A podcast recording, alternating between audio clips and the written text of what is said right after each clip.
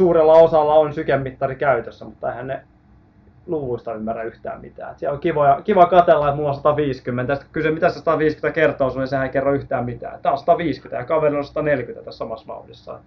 Kaveri on kovemmassa kunnossa. Ronny Sai, podcast juoksusta. Podcast juoksusta. No niin, tervetuloa seuraavaan Ronny Sai podcastin jaksoon tänne Jätkäsaareen meidän bunkkeri ja tosiaan studioisännät perinteiset paikalla, eli minä Aki Nummela ja sitten täällä on Salosen Tuomo ja Forsbergin Tero. Hyvää iltapäivää. Terve, terve. Moro moro. Tässä on ylimenokaudet nyt vietelty. Nyt on ylimenokausi ohi ja viikonlopun juoksut juostu ja ihan hyvillä menestyksillä, mutta siirryt, käydään niitä läpi vasta myöhemmin, ei viitä sitä jaaritella tässä turhia, niin tota, sykkeitä puidaan tänään, ihan kuin ei oltaisi niitä aiemmissa jaksoissa puhuttu. Eli oikeastaan vähän syke, sykepohjaista treeniä, mihin niitä sykkeitä käytetään, miten ne sykkeet, kuinka korkealla pitäisi olla ja mikä on PK, VK, MK ja niin päin pois.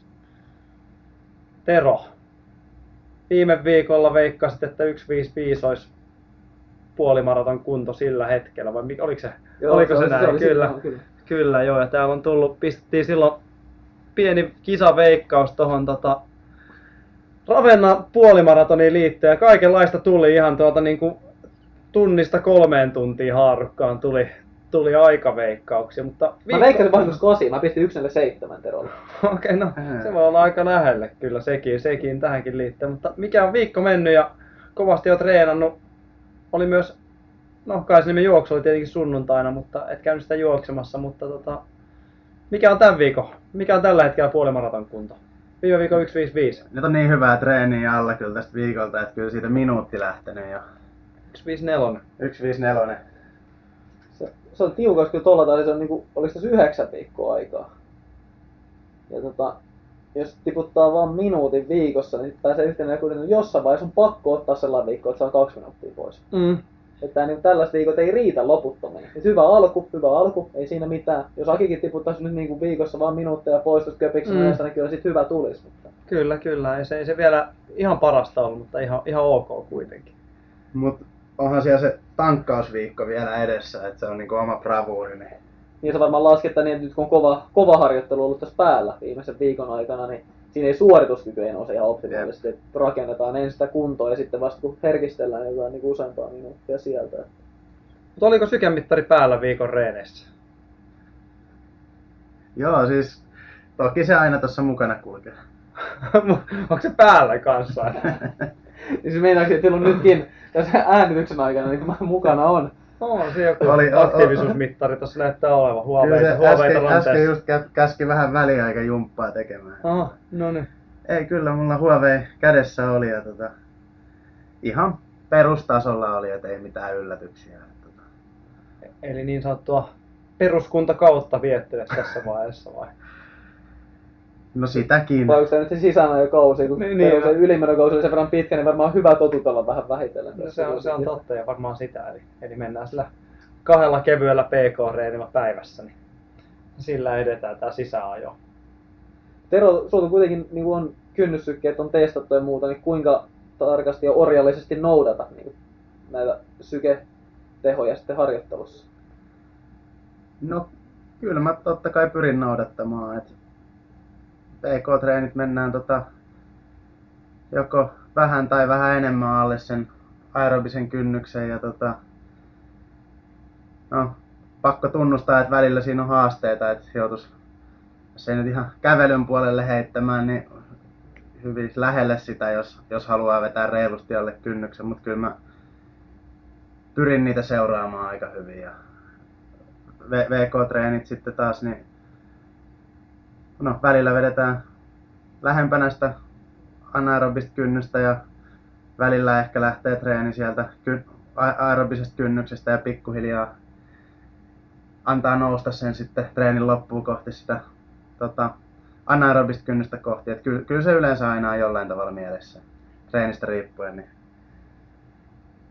Mehän tosiaan testejä tehdään tuolla yläkerrassa ja tässäkin oli alun perin ajatuksena olisi ollut se, että sut oltais, että sä olisit osallistunut tähän meidän jutusteluun ihan rehdisti tuolla testin kautta, että olisit vetänyt samaan aikaan tasotestausta, mutta valittelit vähän pientä flunssaa tuossa aamulla. Nyt ollaan tää bunkkerissa, bunkkerissa, mutta tää varmaan tullaan jossain vaiheessa kuitenkin tämäkin jakso tekemään ihan niin kuin, että pistää joku, joku tuohon testi, testiin ja samaan aikaan siitä sitten jutellaan.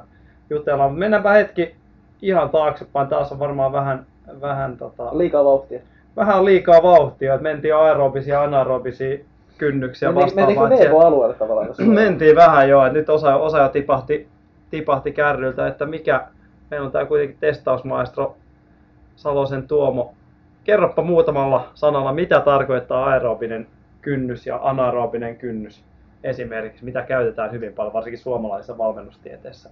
Kyllä Tää varmaan niin monta, monta vastausta tai monta oikeaa vastausta, mutta jos lähdetään niin sitä kautta purkamaan, kun me ollaan tässä niin sykepohjaisen harjoittelun puolella, niin, niin kyllä ne on niin käytössä olevat apuvälineet siihen, että mitkä syketasot meidät erottelisi eri tehoalueita siinä harjoittelussa. Eli kevyttä peruskestävyysharjoittelua ja sitten reippaampaa vauhtikestävyysaluetta ja sitten maksimikestävyysalueen puolta. Että sitä, sitähän ne sykearvot siellä niinku auttaa ja niitä määritään sitten joko hengityskaasuanalysaattorilla tai laktaattimittauksilla tai sitten molemmilla. Et niillä keinoilla sitä pystytään määrittämään parhaalla mahdollisella tavalla. Ja niistä kun saadaan sitten kynnysarvot määritettyä, niin sitten pystytään niiden perusteella sitä harjoittelua vähän sekä ohjelmoimaan että toteuttamaan ja, ja rytmittämään, että tulee niin kuin sopivasti eri tehoalueilla sitä treeniä tehtyä. Et siitä, siitä on niin kuin isossa kuvassa on kyse, että saadaan tällaista pari, pari sykearvoa sinne maksimisykkeen alapuolelle, jotka sitten kertoo meille, että millä tehotasolla sitä oikeastaan liikutaan.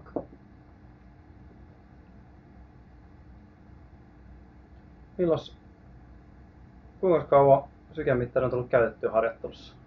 Tuomo.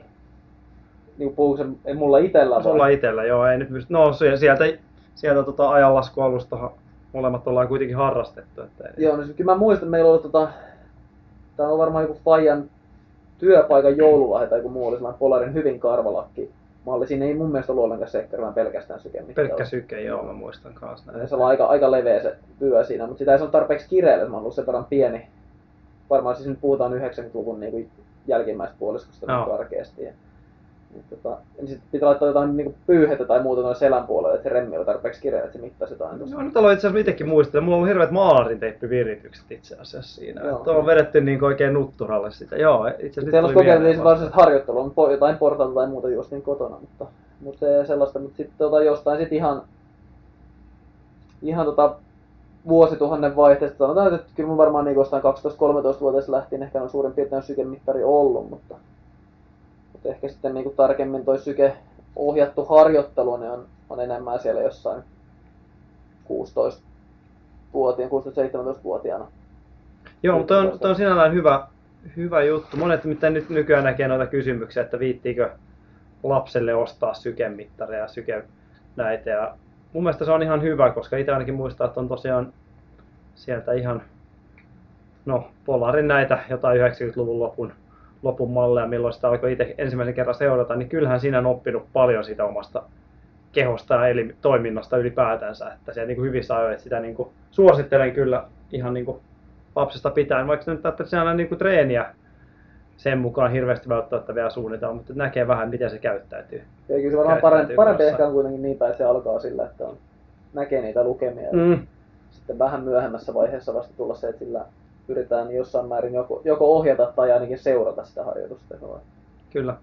Ainakin itselle se oli silloin joskus alkuvaiheessa, kun alkoi vähän niin kuin, ehkä just yli 14-vuotiaana, kun ensimmäiset viralliset ohjelmat 13-14-vuotiaana sain, niin kyllähän se oli niin kuin hyvä, erityisesti tuohon jarrumielessä oli tämmöisen niin kuin kevyen tekemiseen, niin siihen se mun mielestä oli aika, aika hyvä kyllä.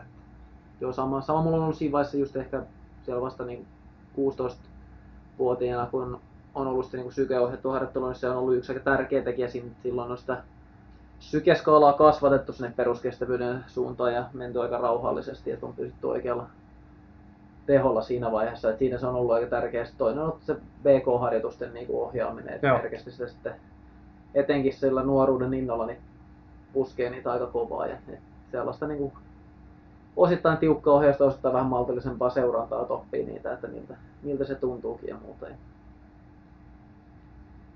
nykyään sitten ehkä enemmän on sitä se seurantapuolta kuitenkin, mitä sieltä, mittari saattaa olla aika, aika useinkin päällä, tai mittari on aina päällä välillä ranteesta ja välillä sykepyöllä, mutta, mutta se, että sillä ihan hirveästi sitä kokonaisuutta ohjaisi, niin sen verran hyvin tietää vauhteja, perusreittejä ja wattimittariikin löytyy juoksuun, niin on niin kuin montaa tapaa, jolla, jolla seurata ja sovittaa sitä siihen omaan fiilikseen. Että ei, ei ehkä ihan, ihan samanlaista syke ohjattua harjoittelua, mutta tota, kuitenkin sitten seuranta löytyy sieltä puolesta, voi katsoa, että miltä se näytti. Ja, ja sitten kuitenkin kynnys, kynnystestillä pystyy sitten vähän seuraamaan myös sitä kehitystä, että miltä se näyttää ne kestävyyden osa-alueet siellä. Ja mä pystyin ton tota, Akin mainitseman jarru, jarruefektin kyllä hyvin löytää niiltä ajoilta, kun itse aloitti tai käytti ekan kerran sykemittaria. Käytännössä kun aloin ekaa kertaa treenaa puolikkaalle, niin just se, että maltta juosta niitä rauhallisempia lenkkejä hitaammin, niin kyllä se, niin se sykemittari, joka näytti, että hei nyt, nyt mennään vähän liian kovilla sykkeillä, että hidasta, niin en, en mä olisi välttämättä osannut, osannut vetää ilman sykemittaria niin, niin hitaasti, kun oli varmasti ihan hyvä tehdä se homma. Siis väität sä, että sun moukariheitto aikana ei käytetty sykemittaria? En kyllä käyttänyt olisi saanut Straavaa aika hyvät terot ja hämmerit siihen segmenttiin olisi saanut kyllä. No joo, sitä ei ole käytetty siinä. Miten tuossa oli testaamista oli vähän puhetta ja, ja tuota, Tero katteli, että viimeksi on testattu kesäkuussa 2016.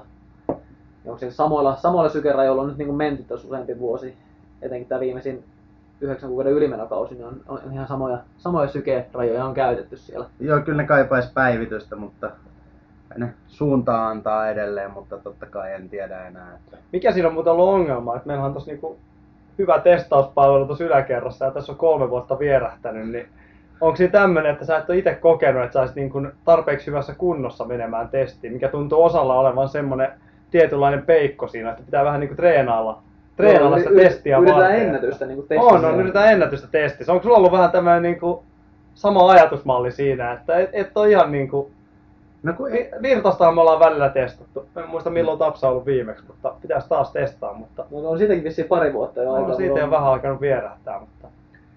Tota, en mä oikeastaan tiedä, minkä takia se on jäänyt tekemättä. Et edellisen, no, niin kuin sanoit, niin tänä aamuna tuntui vähän flunssaa, että oli tää, tää selitys. Ja edellisen kerran oli tässä muutama kuukausi sitten jo sovittuna tässä meidän toisen testaajan kanssa, että testataan toisemme ristiin, mutta jätin sitten se oman testin silloinkin väliin, kun oli vähän kipeä olo. Että tota, en tiedä. Vähän selittelyn maku kyllä. Mm, pitäis...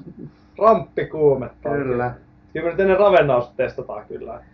Sanotaan, Sieltä... testataan nyt ihan milloin vaan. Että kyllä nyt, nyt, nyt, on treenattu niin hyvin tämä viimeinen viikko, että kyllä nyt, nyt on valmis. Sieltähän myös saadaan tietenkin myös toi niinku arvioitu tämänhetkinen tuloskunto myös saadaan varmaan mm. kaivettua sieltä. Tähän liittyy, että meillä on tullut myös lukija, katsoja kysymys Marjalta ja siellä, siellä kysellään, kysellään tota tällaista, että miten usein omat rajat kannattaisi tarkistaa. Ja tota, se, on, se on hyvä kysymys tähän, tähän myös pohdittavaksi. Se riippuu aika paljon siitä, minkälaisia, minkälainen se harjoitustilanne on, mikä on harjoitustausta, onko se tapahtunut isoja muutoksia harjoitusmäärän tai sisällön suhteen. Mutta sanotaan, että sellainen niin ihan perusnyrkkisääntö, niin kyllä sellainen niin vuosittainen tsekkaus, niin se, se olisi aika hyvä olla. Kyllä. Mutta sitten taas, jos tulee saat aloittaa nyt ihan tyhjästä, niin se olisi parempi ei harjoitella sitä testiä varten, että et tarvii lyödä galaksin ennätyspöytään siellä testissä. Sitä ei, ei tuskin, tuskin tulee, tuskin tulee Runnersain testipalvelujen ennätystä, kyllä silloin Aki on juossut sen verran kovaa ja tota, naisten sarjassakin on, on hyryläisen aerobinen kynnys alle neljä minuuttia kilometri, niin ei välttämättä tule kovempia testatuksia, mitkä on tullut, mutta saisi itselle sen tiedon, että mikä, mikä on tämänhetkinen tilanne, miten, miten eri tehoalueet on linjassa toisinsa, onko tullut tarpeeksi tehtyä peruskestävyyttä, mitkä on kynnyssykkeet, saa sen ohjeistuksen siihen harjoitteluun tuleville viikoille ja kuukausille. Että tavallaan vähän hölmöläisen hommaa lähtee ensin treenaamaan pari kuukautta jollain tavalla, sitten käydä mm. hakemassa se tieto, että miten olisi kannattanut mikä olisi ollut se mun oma tilanne ja millä sykkeellä treenataan. Kyllä se niin kuin ennemmin menee toisinpäin. Jos ei ole testejä tullut tehtyä, niin paras ajankohta testata on nyt. Et vaikka se olisi jäänyt hetkistä tekemättä, eikä niin, että sitä otetaan. Et ehkä ainoa poikkeus siihen, että jos et ei ole niin juoksutottumusta, niin ihan pari viikkoa voi vähän käynnistellä. Et tulee vähän, vähän sekä juoksutottumusta että elimistö lähtee aineenvaihdunta käyntiin, että tilanne niin normalisoituu. Et jos on ihan, ihan lepoa tässä poskiontelun tulossa se pari viikkoa lepoa taustalla, niin siihen ei välttämättä ensimmäisenä sitä testiin, mutta, mutta muuten mahdollisimman pian niin saa sen tiedon ja pystyy hyödyntämään harjoittelussa. Miten sitten osa, osa kyselee esimerkiksi sitä yleensä, että on niin maraton, maraton vaikka tuossa juostuna ja haluaisi nyt ehkä niin kuin maratonin jälkeen tulla testiin, niin mikä sulla on siihen niin kuin yleensä tämmöinen tota, ohjenuora? Löytyykö sulta mitään semmoista siihen? Että... Nyt on huono myynti, kun leikataan tätä pois tästä, mutta, tota, mutta ei, se, ei se maratonin jälkeen, se on vähän niin kuin hassu paikka. Tietysti siinä vaiheessa, kun maratonin jälkeen pitänyt viime viikolla käsitellyn ylimenokauden palauttelujakso lähtee uuteen harjoituskauteen, niin siinä vaiheessa tietysti voi aika piankin Joo. olla se hetki, mutta toisaalta se ihan sisänajokauden ensimmäiset viikot, jotka on aika helppo harjoittelu, niin se ei ehkä vaadi sitä kauhean eksaktia tietoa siitä, että millä sykkeellä mennään, vaan että kyllä niin suunnilleen tiedetään se. Et siinäkin saattaa mennä ensin muutama viikko palauttelua ja hyvinkin muutama viikko sitä käynnistelyä ennen kuin on se aika. Ja silloin taas tulee ehkä se kysymys, että monet haluaisi käydä tekemässä sen testin silloin, kun on ollut hyvässä kunnossa. Jos mä otan pari kuukautta maratonista eteenpäin ensin hyvin vähäisellä tai ei ollenkaan harjoittelua ja sitten kevyttä harjoittelua, niin kyllä se suorituskyky sukeltaa siinä vaiheessa jonkun verran todennäköisesti. Et se, sieltä ei välttämättä niin kuin sikäli tule etenkään ylätehoalueiden kohdalta niin kuin parasta tulosta. Mutta ei se suoraan maratonin jälkeen testaaminen, niin ei, ei ole ehkä ihan ykköspaikka. En mä muutenkaan pidä sitä tärkeimpänä asiana, vaikka se on mielenkiintoista nähdä, että mitä pystytään arvioimaan testin perusteella, mitä eri matkat voisi mennä, mm. niin pari-kolme viikkoa ennen maratonia, niin en mä sitäkään ykköspaikkana pidä siihen. Et kyllä se yleensä se kohtuullinen arvio siitä kunnosta pystytään tekemään niin monella muullakin tavalla kuin testaamalla. Että testin paikka olisi ollut aikaisemmin siitä saatettu hyötyjä harjoittelunkin, mutta siinä vaiheessa me ei enää saada hyötyjä harjoittelua. Mutta monihan hakee sitä semmoista niin kuin henkistä selkänojaa sillä, sillä, että käy testissä ja hakee sen sun, sun analyysin sieltä, että saat niin kuin maraton voi mennä aikaan 4.00-4.05 välille. Että sehän on osalle selkeästi semmoinen, mutta tietenkin siinä on myös huonot puolensa, koska jos se onkin, koska testi on tietenkin aina testi ja päivät hieman vaihtelee, niin jos se onkin semmoinen niin kuin, yhtäkkiä pari minuuttia siitä, niin kuin mikä on tavoitteena ja saa tämän palautteen viikkoinen maraton, niin että kyllähän näitäkin on, että sitten alkaa stressitasot nousemaan sen myötä, että miten mä saan tän nyt tämän pari minuuttia tässä pois viikon aikana. Että. Ja täytyy sanoa, että se on se maratonin melkein tulosarvio vähän asettuu, koska se on niin paljon muuttuja, niin se aika usein asettuu tavallaan aika kovaksi niihin tavoitteisiin nähden. Harman tavoite on niin kova, silloin se on yleensä melkein epärealistinen, jos siinä ei niinku, jos testin perusteella ei näe minkäännäköistä realista mahdollisuutta, no. pystyisi juoksemaan niin kovaa, mutta se on niin paljon muuttuja, että aika harva kuntoilija tai kilpakuntoilija pystyy edes niin tasapainoiseen ja ehjään suorituksen mm. että kaikki onnistuu. Et kyllä sit melkein ollaan, niin kuin voi sanoa, tuloksellisesti, että ollaan lähellä kolmea tuntia tai alle, niin silloin voidaan olla sillä, että ollaan niin kuin oman, oman ihan niin kuin vauhdillisenkin suorituskyvyn äärirajoilla onnistutaan siinä suorituksessa. Muuten siellä on tosi paljon muuttuja kyllä, jotka vaikuttaa siihen, että kestääkö jalat, hyytyykö vauhti siellä, onko energiaa sopivasti, mm. mitä, mitä vatsa sanoo, niin ne vaikuttaa siihen tulokseen yhtäkkiä tosi paljon ja se ei välttämättä se niinku ihan suht onnistunut maratonsuorituskaan ei välttämättä ihan sitä, mitä niinku kuntotekijöiden puolesta voitaisiin optimitilanteessa saavuttaa. Niin. Mutta joo, se, kyllä se varmaan selkänoja antaa, mutta kyllä se niinku perustieto siitä saataisiin muillakin tavoilla, että joku 10-15 kilsan joko kisatehonen tai tällainen ylä VK-tehonen juoksun, kyllä siitä pystytään arvioimaan aika pitkästi, mitä vauhtia kannattaa maratonilla lähteä, etenkin kun meillä on tieto siitä, minkälainen se harjoittelu mm. on, minkälaiset valmiudet meillä on lähteä maratonille. Jos on vähän heikkoa se maratonilla lähtee, jos mä itse lähtisin tästä, niin tiedät, että vähän täytyy passata, että todennäköisesti ei, ole, ei riitä pitkät lenkit ja iskutuksen sieto siihen, että mennään sinne ihan optimisuoritukseen, mitä ehkä kympin tulos antaisi. Ja, ja sitten taas päinvastoin, jos on tehnyt tosi hyvää maratontreeniä, niin voidaan lähteä, no kyllä, kyllä sä kestät ja tämä näyttäisi olevan vauhdillinen kunto. Tosiaan Suomessa yleensä, yleensä just harjoitteluhan vähän jakautuu just niin peruskestävyys, vauhtikestävyys, maksimikestävyysalueisiin, niin miten tota tämä kuullaan paljon tämmöistä niin kuin 80-20 mallia, eli 80 prosenttia peruskestävyysalueella tapahtuvaa tekemistä ja 20 prosenttia sitten muuten, niin jos tavoitellaan vaikka, vaikka sillä, niin miten tämmöinen niin kuin asettuu tuohon niin kunto, kuntojuoksijoihin, tai onko se niin kuin mitään, mitään järkeä, järkeä loppujen lopuksi?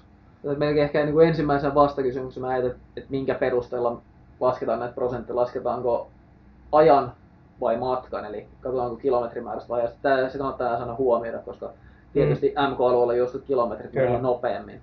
Eli kilometrimäärää sitten niin suhteessa, suhteessa siinä ajalliseen kestoon niin eri tavalla. Ja se vaikuttaa äkkiä tällaiseen prosenttisuhdanteeseen kyllä, mutta ei tuollainen 80 80-20 malli, niin ei se mitenkään ihan överiltä kuulosta. Ja suurin osa kuntoilijoista niin siellä on tehty aika kovalla teholla olevaa harjoittelua, niin vähän liian kovaa just että samaa saunalenkkiä yritetty omaa reittiennätystä kerrasta toiseen, niin kyllä siihen soveltuu hyvin suunnilleen tuollainen nyrkkisääntö. Ja olennaista ehkä ei niinkään tuo tarkka jako, että onko se 75-25 vai 90-10 jollain Mm. viikolla, mutta se, että miten se peruskestävyysharjoittelu kertyy. Kyllä. Siinä on ehkä niinku isoja. että Osalle se on niin, että, että ollaan oikeasti siellä peruskestävyysalueella ja on, on sykeskaalaa käytössä siellä, että pystytään menemään välillä lenkkiä 20-25 lyöntiä aerobisen kynnyksen alle, tai Aki varmaan pystyy hölköttämään 35 lyöntiä aerobisen kynnyksen allekin, jos, jos ihan on huotavalla höntsällä. Ja, ja tota, mutta osalle se on niin, että hädin tuskin, jos oikein yrittää, niin saadaan keskisyke tiputettua tuolla aerobisen kynnyksen. Se ei ole ehkä ihan samanlaista PK-harjoittelua silloin, kun osa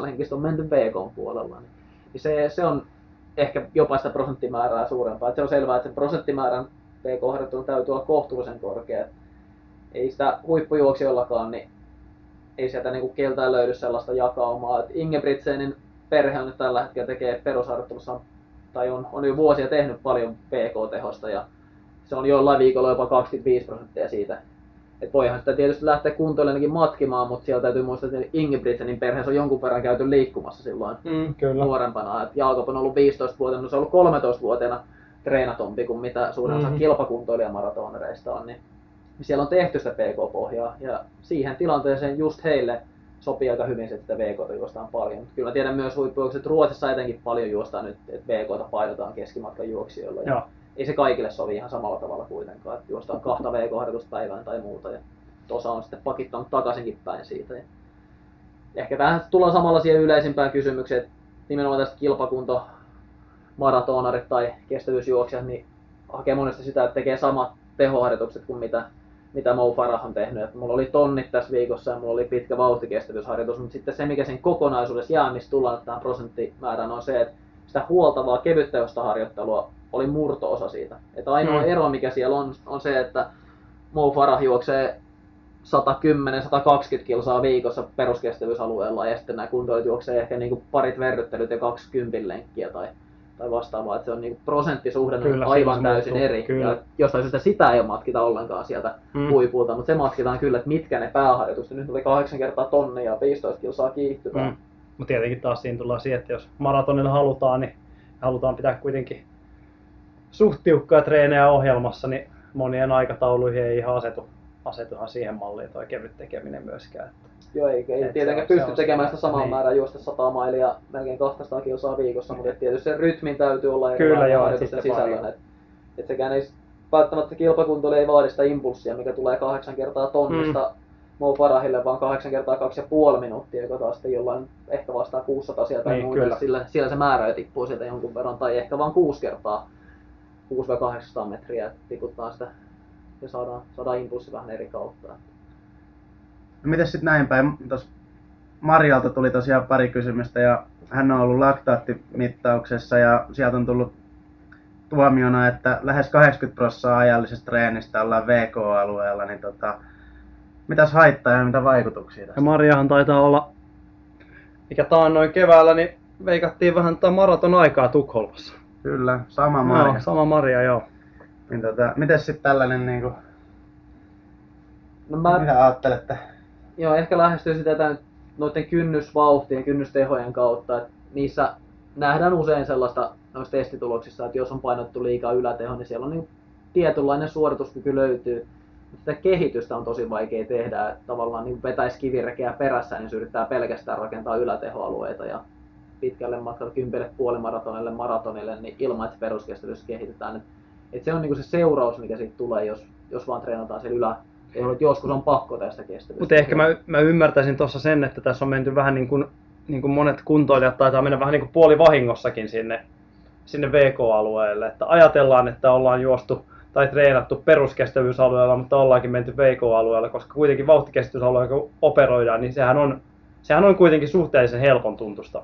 edelleen ja pitääkin olla. Et siinä mun mielestä monilla, monilla toi homma sokeutuu siinä, että kun se VK-alueen tekeminen on kuitenkin niin helppo, niin ajatellaan automaattisesti, että okei, tämä menee peruskestävyydellä tämä lenkki, vaikka syke on 170 sillä hetkellä. Ja sitten kun aletaan tehdä vauhtikestävyysharjoittelua, niin sitten mennään, mennään suoraan sen maksimikestävyyden puolelle ja sitten ollaan niin vedellä ihan viimeisiä. Että veikkaan, että tässä on vähän semmoinen Marjalla ollut kanssa, että, tai en, en, Maria voi tietenkin korjata, että onko, onko näin väärässä, mutta vähän, vähän saisin tuolta läpi sen, että on, ollaan kuviteltu, että juostaan rauhassa, mutta sitten on tullut shokkina. Että ei Tosiaan näin. se yleinen tilanne, että ei oikein ole oikeastaan sitä peruskestävyysaluetta niin kuin normaalisti käytössä, vaan että skaala on vääristynyt ja kevy, silloin kun ajatellaan, että tämä on kevyttä, niin ollaan, ollaan jo VK-alueen puolella ja, ja tota, sitä tulee aika paljon. Ja sitten jos mennään siitä kovempaa, niin ei siellä enää ole paljon vaihteita, niin sitten mennään MK-alueen puolella aika nopeasti. Et se oli Marjalla myös, että mitä, mitä vaikutuksia se aiheuttaa kehossa.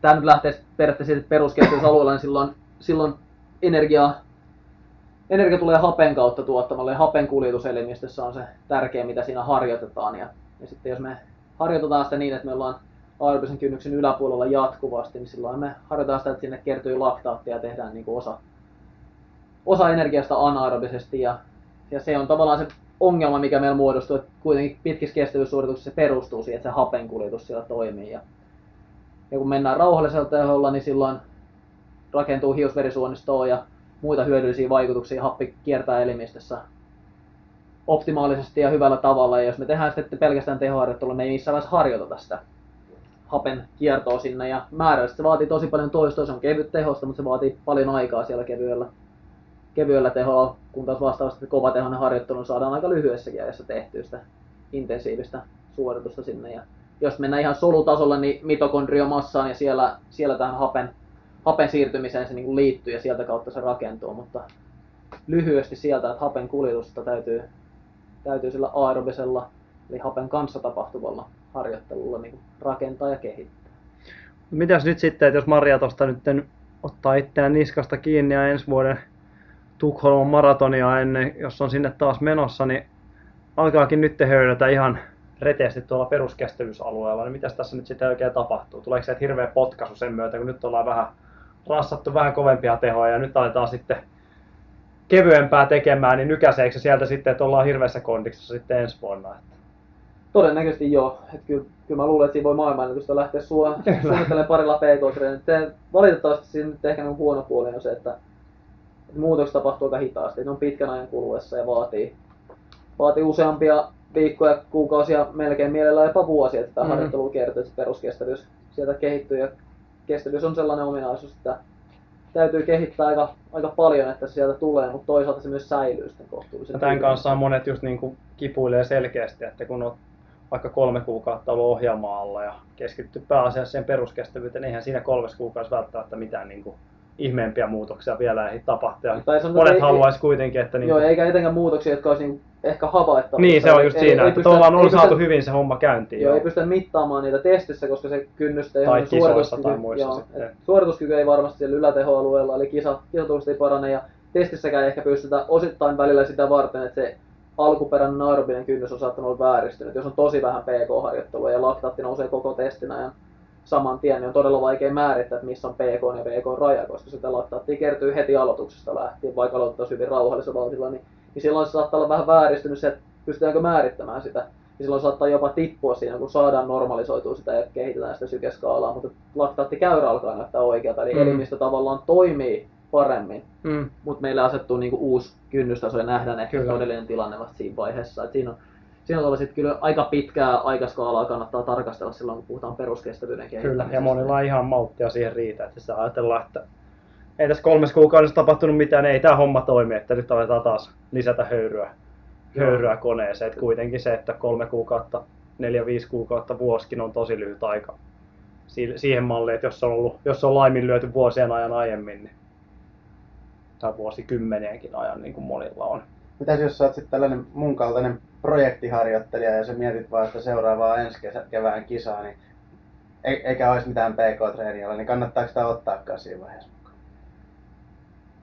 No kyllä se, se riippuu tietysti vähän aikajänteestä, että tässä tullaan vähän tällaisen naisten lehtien tai, tai tällaisten viihdelehtien treeniin, että tulee heat, heat-treenillä muutamassa viikossa kesäkuntoa ja muuta, ja sitten on tutkimusnäyttöäkin, ja on kyllä. että Suorituskyky paranee kovatehoisella harjoittelulla, kun tarkastelujakso on riittävän lyhyt. Et ihan pari, parista viikosta pariin kuukauteen, niin kyllä se niin on, että kyllä suorituskyky vähän riippuu tietysti, mistä puhutaanko nyt maratonille harjoittelusta vai Cooperista ja kympistä ja ehkä jopa puolimaratonista, niin tehoharjoittelu kyllä parantaa siellä suorituskykyä.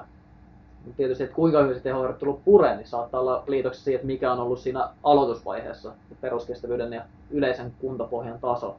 Mutta jos me puhutaan vähänkin pidemmästä aikavälistä tai sitten hyvin pitkästä suorituksesta, niin kuin useampi tuntinen maraton, niin silloin, silloin kyllä kannattaa rakentaa se peruskestävyyden kautta. Ei siinä, ei siinä ehdi olympiatasolle asti muutamassa kuukaudessa, se on ihan selvä homma. Mutta se, että parantaako sitä omaa suoritusta, niin kyllä se varmasti parantaa. Ja maratonissa on tosi määräävä tekijä, että mikä se peruskestävyyden taso on. Ja jos ei nyt niinku suorituskykyä suoranaisesti pelkkä PK-harjoittelu, jos joku haluaisi tehdä kokeilla oikein, miten se pelkällä PK-harjoittelu, niin ei se suorituskyky sieltä ihan lentoon lähde sillä, mutta mä sanoisin, että maratonissa parantaa suoritusvarmuutta, jos siellä on Mm. tehty paljon sitä peruskestävyyttä. Ne ei ollut hyvä kestävyyspohja, niin ne, ne vie kyllä usein niitä henkilöitä, jotka on tavallaan suorituskyvyllä ja alimatkolla samalla tasolla.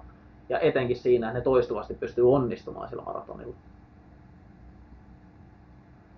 Tosi mielenkiintoinen Marian kysymys nipussa oli myös, myös tällainen niin pohdinta, että on melko epämotivoivaa alkaa yhtäkkiä himmailemaan vauhtien kanssa, vaikka tietäisikin, että se on oikea Näin ratkaisu. se on.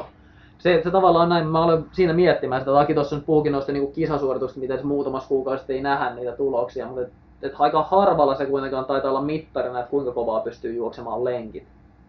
Et jos, jos se on niin tavallaan tärkein tavoite, eikä sit niin he, joksikuksi ajaksi tai hetkeksikään niin valmis luopumaan, että juoksee tietyllä vauhdilla lenkkejä, niin sitten tietysti kannattaa pitää, että juoksee kaikki lenkit täysillä, että pystyy Mm. pitämään lenkkivauhdin tietyissä lukemissa, mutta jos, jos siitä pystyy vähän joustamaan, että lenkkivauhti ei ole se tärkein määrittävä tekijä, niin niin se voi olla pitkällä aikavälillä aika paljon parempi rauhoittaa ja rakentaa se kokonaisharjoittelu kuntoon. Ja Mutta sehän on ihan yleinen, yleinen että sitä malttia ei, ei porukalta löydy semmoiseen niin kuin järkevään, järkevään hallittuun rakentamiseen, että se oikeasti miettisi sitä ensi tai kahden vuoden päästä olevaa maratonia, että mitä mä voin, mitä voin tehdä tästä tilanteesta. Mä oon nyt neljän tunnin juoksija tällä hetkellä, että mitä mä voin tehdä sen, että mä oon 3.20 kahden vuoden päästä, vaan sitä mietitään, että miten mä saan sen vaikka viisi minuuttia kevääseen mennessä pois, tai pelkästään 359, että mä olisin tehnyt sen ennätyksen siinä, että sehän harvalla, harvalla löytyy semmoista, että mitä jos mä nyt käytän tämän puoli vuotta vuotta siihen, että mä unohdan, unohdan nämä nyt sinällään tulokset ja keskityn siihen, että mä oon, mä oon todella hyvä kahden vuoden päästä, että sehän on vähän semmoinen, niin kuin, mikä kunto, no kyllä se myöntää, että kilpa, kilpajuoksupuolellakin varmaan tämmöinen tietynlainen ajatusmalli puuttuu sieltä, mutta sitä saisi olla enemmän. Et treenataan, treenataan sen treenin takia, että kehitytään, kehitytään siinä, eikä vaan niin kuin, että aina pyritään niillä lenkeillä tekemään niitä rekordeja joka kerta. Että, mutta tuo tuossa On vähän myös siihen, tapana sanonut testausluennoilla ja syke, sy, sykehoidon harjoitteluluennoilla sitä, että suomalaisilla on tietysti vähän sellainen työn sankari ja Mhm. työhevonen mentaliteetti siinä tekemisessä, että kun lähdetään lenkelle, niin sitten perkele kanssa mennään. Mhm. Mm. Se, niin kuin siihen ei sovellu sellainen niin kuin rauhallinen. niin eihän se kukaan pysty pullistella sillä, että mä oon käynyt tunti 15 juoksemassa 110 sykkeellä. Että eihän sit mitä, mitä tarinaa, eihän sitä mitään sankaritarinaa saa siitä, siitä kerrottua, että tuolla jakaa sitä hinnoissaan. Että No, Semmoisia näkisi ehkä mieluummin kyllä, kyllä kuin sitä, että vedi tämän oman lenkki, omalla lenkilläni oman puolimaraton ennätyksen. Joo, kyllä se olisi, se olisi vaihtelua sekin. Tässä tullaan oikeastaan vähän myös siihen, että me on nyt puhuttu paastettu vähän niin kuin tällaista oikein niin kuin kevyen ja hillityn peruskestävyysharjoittelun puolesta. Mutta sitten jos sitä on sitä peruskestävyysalueen sykeskaala on jonkun verran käytössä ja niin, että millä tasolla siellä mennään, että mennäänkö 20 lyöntiä alle aerobisen kynnyksen vai mennäänkö lähellä aerobista kynnystä. Ja siinä tullaan nyt ehkä niin kuin enemmän tällaiseen harjoitusfilosofiseen eroon. Että on vaikea sanoa, varmasti yksilöt on erilaisia, että siinä on eroja, mutta siinä on myös tällaisia kulttuurillisia seikkoja.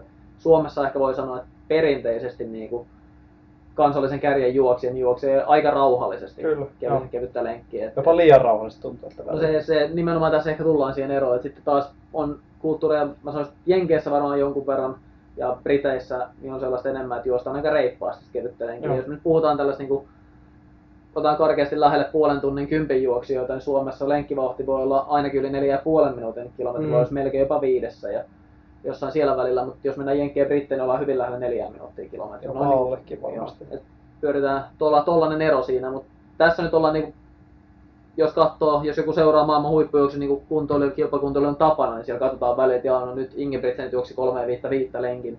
Että ne juoksee, no reippaasti kuitenkin lenkin, mutta se on tuollaiselle kaverille vitonen on 13-10 Mm. pinnassa, niin se on Arbista.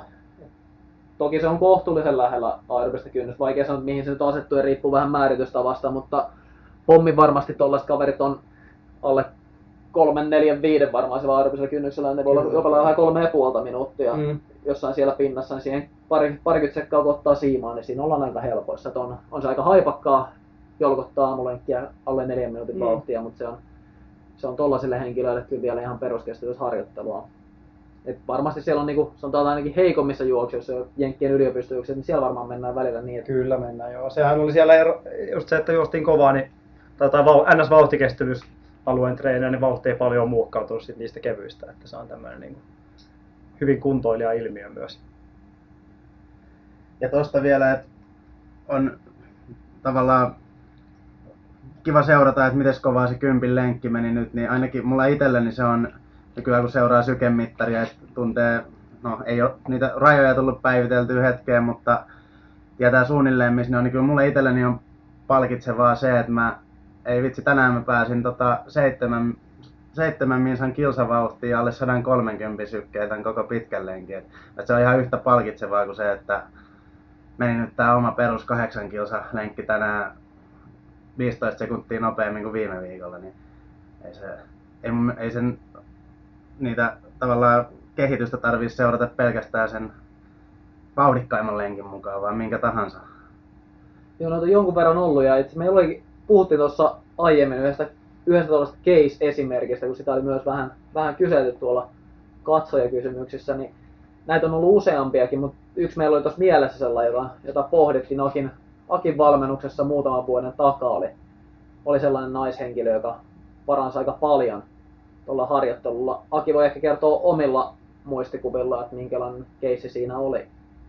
Joo, siis hyvin tämmöinen hyvin tämmöinen perus, perustapaus, eli sinällään hyväkuntoinen, hyväkuntoinen nain, naishenkilö, joka oli treenannut aina hieman liian, liian reippaasti ja liian kovaa. Eli, eli, eli mikä tietenkin sitten, ja tietenkin tämä hyvin, hyvin normi story taustalla, että luonnostaan korkeat sykkeet ja sitä, sitä ja tätä samanlaista selitystä kuin nykyään kuulee, hirveän monelta kuulee tämä sama, samaa tarinaa, että on, on luonnostaan korkeat sykkeet, että ei pysty, ei pysty juosta tai kävellä kevyillä sykkeillä ja sitä, sitä ja tätä, mutta tämmöinen, keissi oli ja sitten en nyt muista ihan tarkalleen, että mikä, mikä oli puolimaraton aika. Kaksi ja tot- kolme toista. Niin sitä mietin, joo, muistaakseni. 2.13, 2.13 taisi olla tota,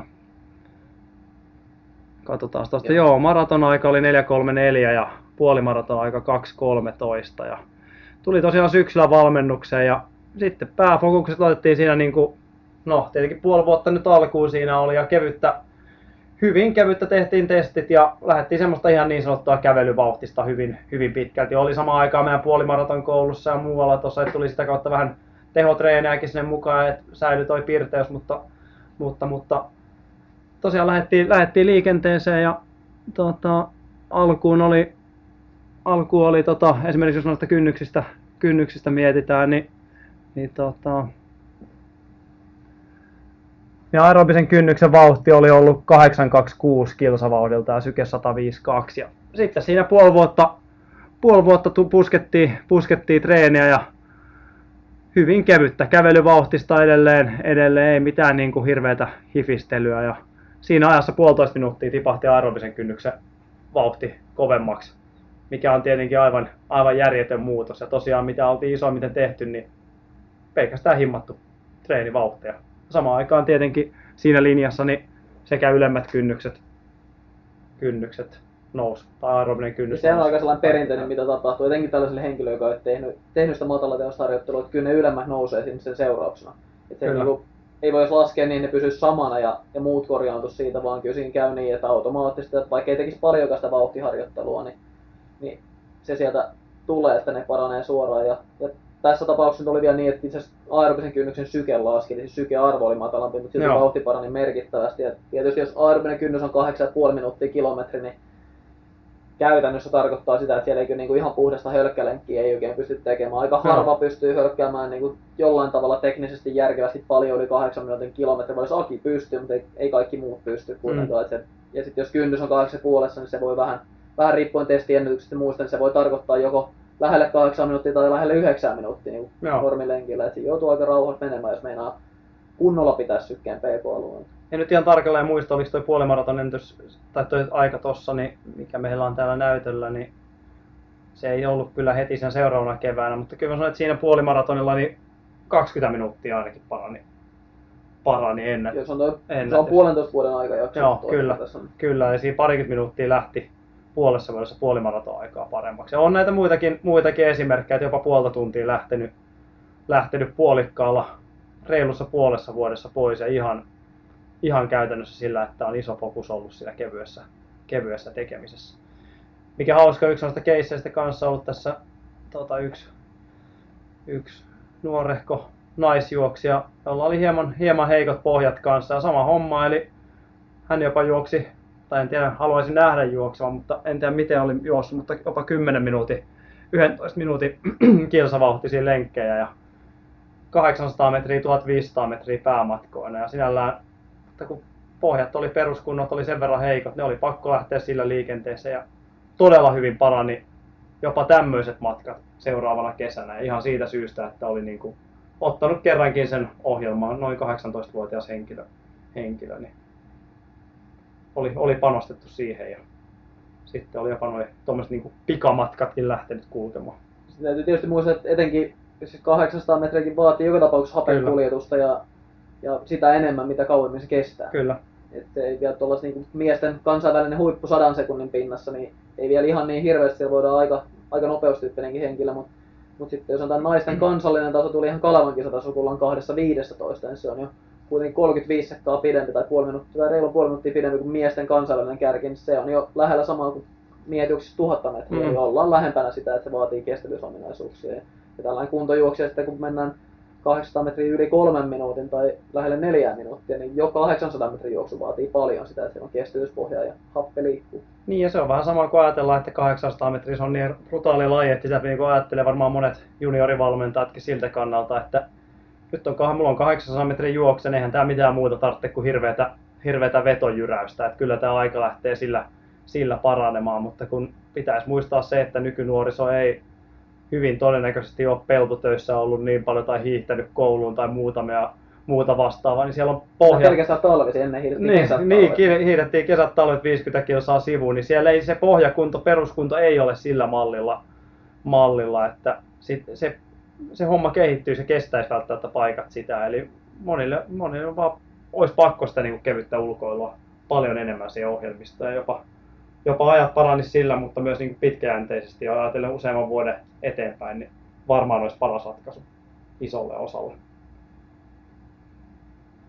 Mutta ei sama, sama homma siellä kuin monilla kuntojuoksijoilla kyllä.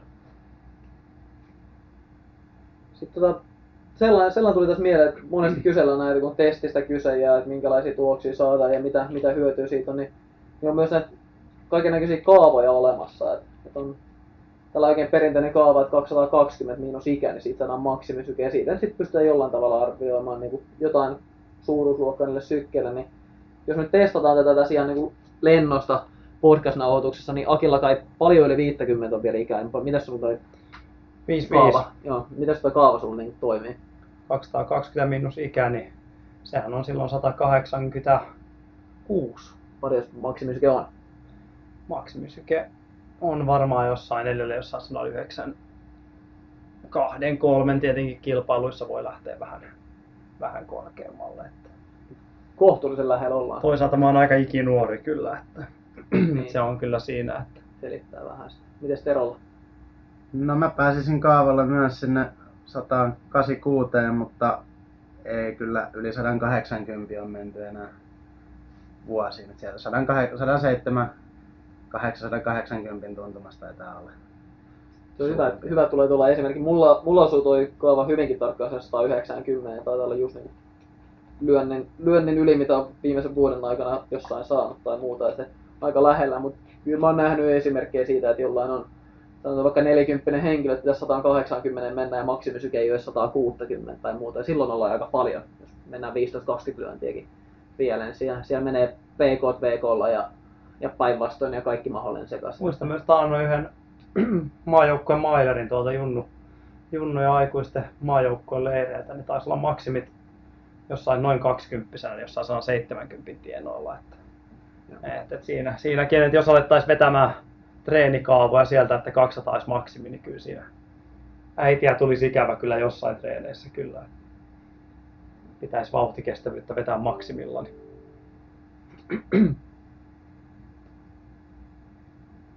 Eli tosiaan se varmaan on jossain määrin kyllä tyrmätty varmasti. Mistä tuommoinen kaava on oikein? Onko tietoa, mistä se on peräisin?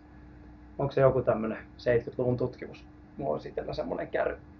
No vähän siltä se olisi katsottu sellainen. Ja siis kyllä tässä on varmaan se ongelma on se, että varmaan jos me keskiarvostetaan koko Mm, väestö, niin jos me keskiarvostetaan meidän, niin aika lähelle se on. Kyllä. Mulla on koko lailla yhteen Akilon viitisen lyöntiä yli ja Terolla on vajaa kymmenen lyöntiä alle, niin aika hyvinhän se osuu. Mm, se on tosi kyllä. lähelle pari lyönnin tarkkuudet. Sitten tietysti seuraava kysymys olisi se, että Akilla esimerkiksi on tosi laajat sykealueet, eli eli maksimi on yli 190, mutta sitten kuitenkin aerobinen kynnys menee vissiin jonnekin 140 jotain paikkeille, siellä on niin aika paljon tilaa niissä sykealueissa. Ja, ja sitten laaja skaala myös alaspäin, että alle 120 pystyt hölkkäilemään, ja sitten taas varmaan esimerkiksi Terolla voi olla vähän suppeammat alueet ja mulla on suppeammat alueet siinä, että et se ei taas sitten, niin sit, vaikka saataisiin maksimisyke laskettua jostain kaavasta, niin se ei meitä hirveästi ehkä lämmitä siinä harjoittelussa. Et jotain hyvin suuntaan antavaa saataisiin, mutta jos meillä on joka, jokaisessa kohdassa tätä laskelmaa tulee muutaman lyönnin heitto, niin yhtäkkiä meillä on aerobinen kynnys on 12 15 lyöntiä sivussa siellä ja se on aika paljon, mutta yksilölliset erot on niin valtavia, että vaikka keskiarvo toimisi, niin,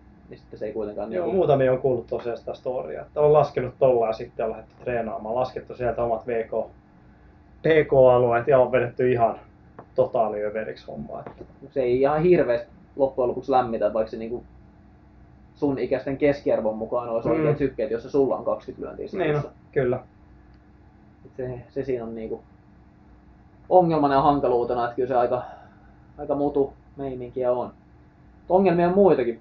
Tässä on jo mainittukin tällainen niinku yleinen kommentti, että, on, että mulla on luontaisesti korkeat sykkeet, että sen takia nämä nousee. Kuinka usein sanoistakin, että kuulet tämän tuolla treeneissä tai harjoitusohjelmien parissa?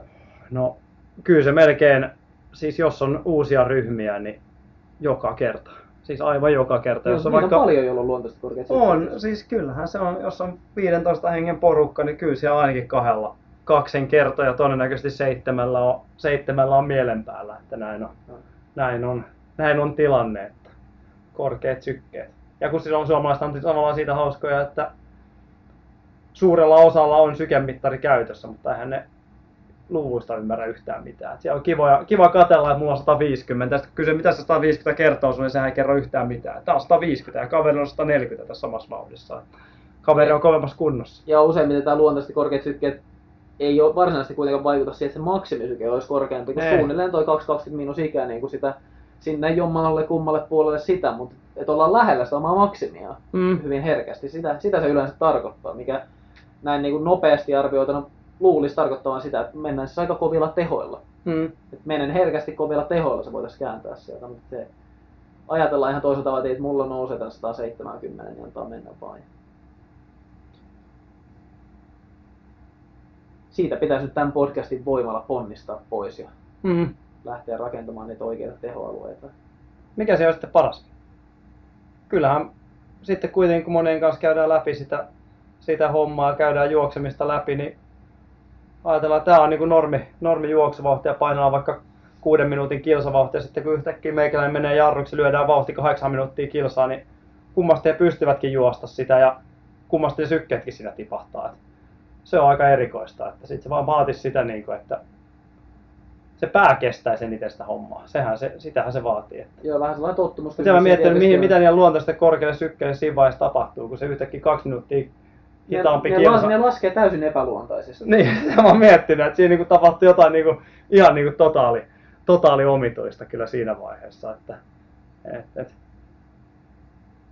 Niin se vaatii tietysti sekä malttia että sellaista niin kuin ajatusta, että pelkkä vauhti on rauhallinen silloin, kun täytyy pitää ne sykkeet alhaalla ja sitä herkästi lähtee sillä yhdellä samalla vaihteella rullaamaan. Mut Eikä se tietysti helppoa ole teknisestikään Mm, ei. hölkätä hiljaa, että vaatii vähän. Ja kun sen pitäisi kuitenkin aina annos käydä tekniikkakursseista läpi, että sen juoksun pitäisi kuitenkin näyttää juoksulta siinä vaiheessa, kun juostaan niin kuin hiljaa. Että se ei saa mennä myöskään semmoiseksi niin kuin löntystämiseksi ja kömpimiseksi siinä vaiheessa, jos siitä halutaan niin kuin iloa. Että... Ja mun tulee tästä itse asiassa välitarina, tämä ei liity mitenkään tähän aiheeseen, mutta mä voin kertoa se silti. Mä eilen näin, olin elliptikolla, oli polkupyörällä, joka on cross trainer, olin lenkillä ja tota, näin paljasjalkakenkän juoksijan siellä. Mä oon pitkään seurannut tämän, kun mä näen. Tota, yleensä mä näen ensin, että tämä tekniikka näyttää siltä, että tämä voisi olla. Ja sitten vasta näkee, että mitkä kengät siellä on jalassa. Nyt oli taas kyseessä sellainen hiipimismönkiminen. Sitä varten, kun on paljasjalkakenkä, niin siinä ei vaimennusta, niin se ei aiheuta sitä, että tultaisiin päkiällä ja olisi nilkasta hyvät joustot ja paljon ruutia pohkeessa, vaan tiputetaan se juoksu Mm, alemmas kyllä. ja hiivitään sen, niin ei tuu sitä iskua, mikä, mikä on aika ikävä, jos on huonosti vaimennut, eli pieni vaimennus siellä. Ja tässä on vähän sit samasta kyse tietysti, jos vauhtia hiljennetään, niin se ei saisi mennä ihan siihen hiipimiseen kuitenkaan, vaan jos on teknisesti mielellään jollain tapaa kuitenkin niin kuin juoksunomaista menoa ja sellainen tietty elastisuus mukaan. Mutta mitä iloa siitä on juoksemisen, että sä pystyt juosta 8,5 minuutin kilometrivauhtia versus se, että sä kävelet 8 minuutin kilsavauhtia. Onko siitä jotain niin kuin, vai voinko mä vaan lähteä kävelemään tosta vaan?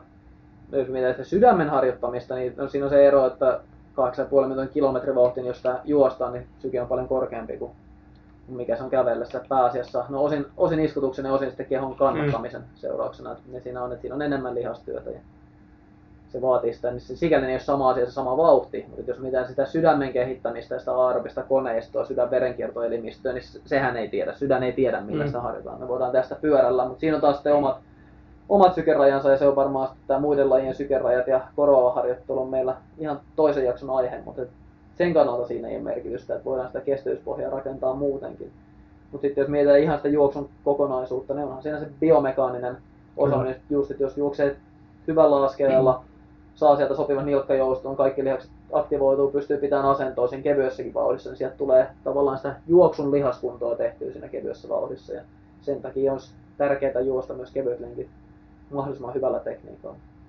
Monet ajattelee myös niin kuin kehtaamisen kannalta, että tähän niin kuin, en kehtaa mennä juoksemaan näin hiljasta vauhtia. Ei mummot saa kävellä ohi. Joo, tai ihan kuka tahansa, kuka tahansa sieltä kömpii ohi. Et se on niin kuin vähän sama homma kuin esimerkiksi juoksutekniikkaharjoittelussa, että sen takia sitä ei tehdä, koska sitä ei kehdata tehdä, mutta että, että yritetään miettiä paikkoja, että mihin, mihin uskaltaa mennä tekemään niin, että kukaan ei näe. Niin silloin ollaan aika niin kuin juoksun peruskysymysten äärellä kyllä. Että, että, että.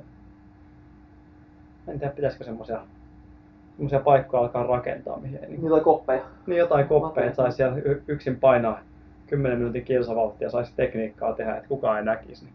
Niitä onkin sellaisia paikkoja, mitä kutsutaan urheilukentiksi. Si- Sitä mä oon sanonut, että siellä ei kukaan, siellä saa tehdä ihan mitä haluaa kukaan ei ihmettele, niin sinne, sinne vaan etenemään. Että, että, että, kyllä siellä monet 11 sekunnin, 10 sekunnin, 100 se, sen menijätkin painaa semmoista 15 minuutin kilsavauhtista höntsää siellä menemään, niin sinne kyllä, sinne kyllä sekaan vaan. Mutta tässä kun tästä sykkeestä puhutaan, niin sellainen vielä, mikä, mikä tulee mieleen tässä sykkeiden noudattamisen seuraamisessa, siinä on, niin, on useampaa sitten niin kuin, eri ihmistyyppiä siinä, että miten niitä sykkeitä noudattaa. Et on niitä, jotka niin kuin ihan millille, että jos on sykerajat asetettu, jotka nämä on nyt PK-harjoitus, niin sitten se on ylämäessä liinat kiinni siinä vaiheessa, kun, kun se meinaa käydä sinne pikkasen yli siitä asetusta rajasta ja, ja toiset taas menee vähän silleen niin isommalla pensselillä sitä arvioiden ja riittää, jos PK-lenki, jos keskisyke tippuu just alle aerobisen kynnyksen, vaikka olisi vain kaksi lyöntiä, niin se on ihan ok, vaikka puolet lenkistä on mennyt VKlla tai muuta tällaista. Et, siinä on myös niinku hyvin suuria eroja, että ei pysty oikein, jos kysyy vain ihmiseltä, että et, et nyt teitkö treenissä vaikka PK-harjoitus, niin se ei vielä välttämättä tarkoita sitä, että minkälainen PK-harjoitus ja mitkä ne sykkeet on ollut. Et kumpikaan näistä ääripäistä, niin en ehkä ihan hirveästi suosittele. Että en, en tätä insinööristyyppiä, että vedetään ihan numeron tarkkuudella ja annetaan sen mittarin toimia isäntänä ihan täysin siinä, mutta ei myöskään ihan tällaista, niin kuin, että otetaan vähän oma tulkinta sykerajoista ja tehdään sinne päin. Että Minkälainen käyttäjä sä Tero oot? Sulla on testissä hankitut rajat, niin miten sä tota, onko koko ajan sitten naama kiinni kellossa, jos lähdet syke, sykepohjaista treeniä tekemään? No kyllä noista ääripäistä kyllä mä varmaan lähempänä sitä millin tarkkaa päätä sitten on. Että tota, kyllä se, sanotaan, että pitkin lenkeillä, jos juoksee 15-20 kilsaa ja sitten siinä 15 kilsan jälkeen ei pysy enää kynnyksen alla, vaikka vauhti vähän tippuu, niin kyllähän se alkaa ärsyttää. Et jos menee pari pykälää sen kynnyksen yli, niin ei hitto. Pitääkö vielä hidastaa, mutta tota... Onko nyt se niinku ihan niinku tasainen käyrä siitä?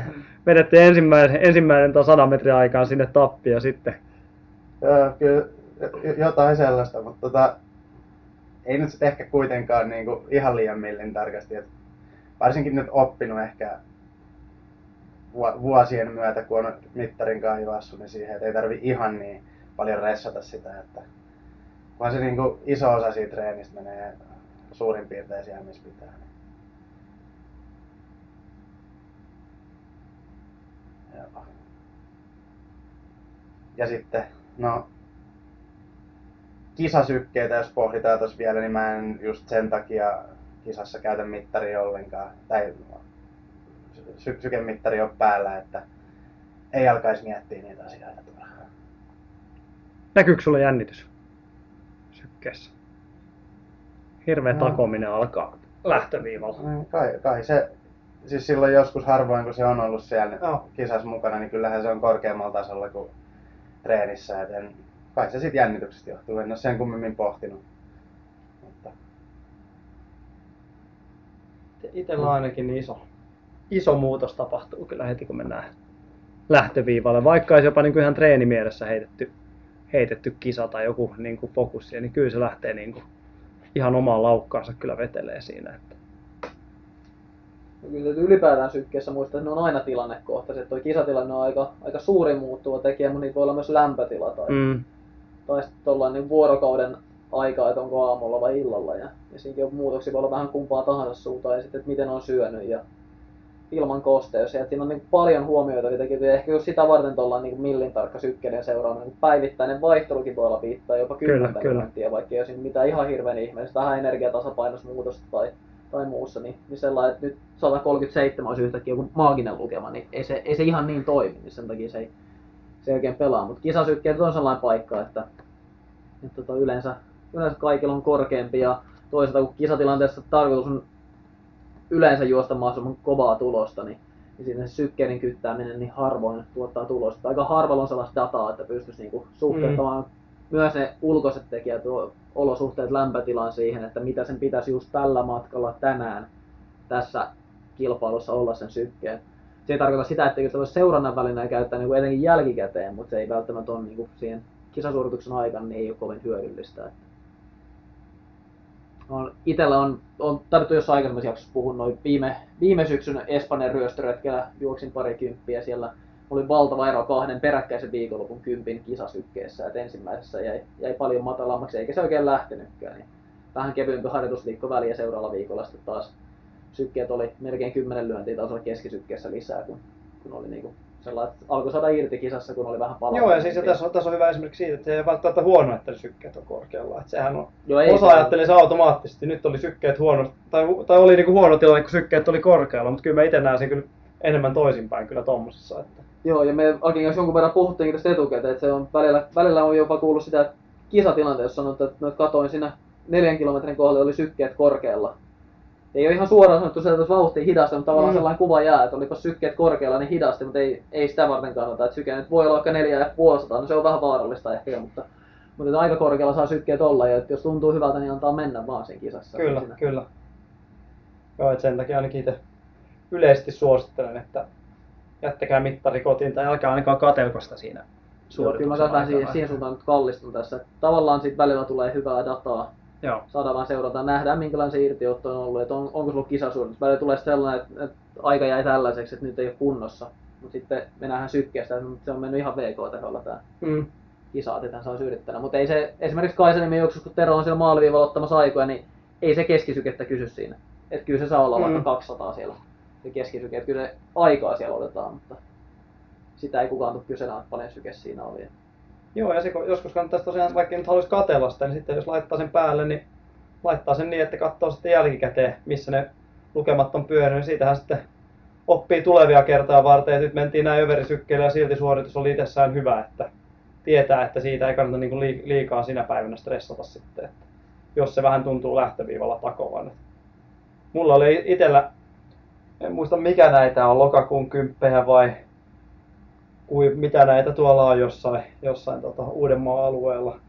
Itsekin vantaalaisen, jossa siellä te, teillä jossain, päin. jossain siellä päin, en, en kyllä muista mikä, mutta silloin oli varmaan niinku ekaa kertaa laitoin. Mitenköhän puhutaan jotain varmaan 19-20, niin jossain siellä nurkilla laitoin kisaa mittaria. Siinä oli aikamoinen kisajännitys ja mua alkoi siinä oikeasti stressata niin kuin lähtöviivalla. Nyt ei ole kaikki kunnossa. Että oli varmaan 150 sykeä siinä lähtöviivalla.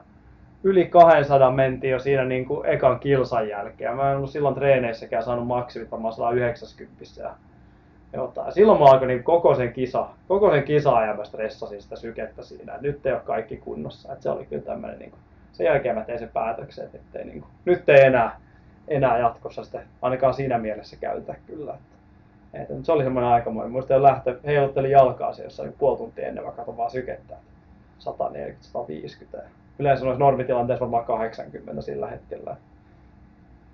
En tiedä oliko, oliko jotain muutakin pientä flunssaa tai vastaavaa siinä, mutta Se, sehän on niinku yksi sellainen hyvä... ainakin sitä alkaa niinku päässä mietiskellä, nyt on varmaankin pakko olla no se, sekin, mutta taas niinku pitkällä aikavälillä se on se yksi hyvä sykemittarin niinku käytön seurannan apu, että sieltä näkee tuollaista, nyt, nyt on jotain niinku pielessä, tai pystyy sanomaan, että mit, mitä pitäisi olla jossain tietyssä lenkkivauhdissa helpolla reitillä perusolosuhteissa, koska sitten sit jos tulee joku niinku vähän piilevä sairastelu, mykoplasmaa, ylikuntoa, jotain tällaista vastaavaa, niin sitten on jotain, mihin pystyy Mm, vertaamaan. kyllä. Ja Nyt on, nyt on ehkä niinku sykkeessä erikoista. Et, et se on huono, jos siellä ei ole mitään pohjilla, että et osaa sanoa mikä on normaali taso. Mutta se ei taas sitten välttämättä ole sama asia, että mittari on joka kerta mukana lenkillä, niin sitä, että se ohjaa sitä harjoittelua joka kerta, vaan ehkä ennemmin siihen suuntaan kuitenkin pystyisi tekemään näitä harjoituksia ilman mittariakin, mutta siitä voidaan tarkastaa, että mikä on, mikä on tämän päivän vire, että meneehän tämä nyt varmasti oikein.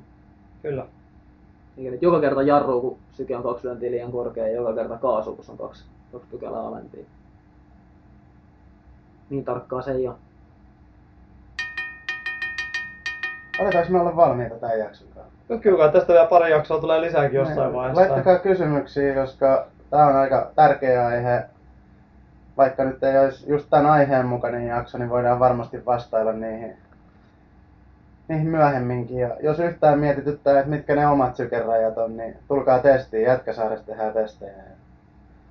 Ja, täällä on, ja taas tietenkin Instagramissa on tota kysely Teron päivä, tai tuota, Teron ravenna-ajoista on se tietenkin myös, myös taas, mikä oli viime, viimekin viikolla sama homma, niin poimitaan täältä muutamia, täällä on mielenkiintoisia, mielenkiintoisia 145, jopa yhtä 38 Oho. on tuossa tullut veikkausta. Miltäs tommonen kuulostaisi? 138. Syke, kauhean- syke nousi heti parikymmentä pykälää. Minkä tota, vuoden ravennon sä siihen laitoit siihen? 2019. 2019, okei. Okay. Mi- millä krediitillä, kenen valtuutuksella joku veikkaa 138? No tää on Rissa se Aki, ollut meillä vieraanakin. Että Okei. En tiedä, ootko käynyt siellä hieronnassa ja mies on huomannut, että on Niin, no. takareidet niin letkeenä. Niin. Niin, A- A- Aki, Aki jaksossa vähän lupasin kyllä, että alan panostaa lihashuoltoon. Ei mennä siihen sen tarkemmin, mutta ehkä Aki luottaa, että tuli sana pidettyä. Ja tuota... Aa. Tässä nyt toisaalta ihan lähiaikoina me saadaan lisätietoa, kun Tero testataan. Niin, me kyllä. saadaan niin vähän kättä pidempää tähän, että nähdään, että mikä, miltä se kunto vaikuttaa. Ei ole pelkästään noiden Teron viikoittaisten mutuarvioiden, mikä on kyllä nousujohteisia Mm-hmm. ollut, että kunto on nousussa ja miksipä ei Teroon tässä nyt luotettaisi. Niin. Mutta saadaan vähän niin kuin lisätietoa ja nähdä, että julkaistaan sitten niitäkin tietoja varmaan täällä podcastin puolella, miltä se näyttää. Mutta siihen, siihen asti niin veikkaillaan Instagramin puolella. Kyllä. Ja laittakaa tosiaan kysymyksiä ja muita palautetta tulemaan vaan. Yes. Runhigh.fi kautta podcast totuttuu tapaa. Sieltä löytyy lomake Runners High Instagramissa ja Runners High podcastin Instagramissa voi tulla. Voi laittaa viestiä ja tietenkin Runners High Facebookissa ja ihan missä nyt ikinä keksitte. Kiitos. Kiitos. Kiitos Hellurei. Runners High, podcast juoksusta. Podcast juoksusta.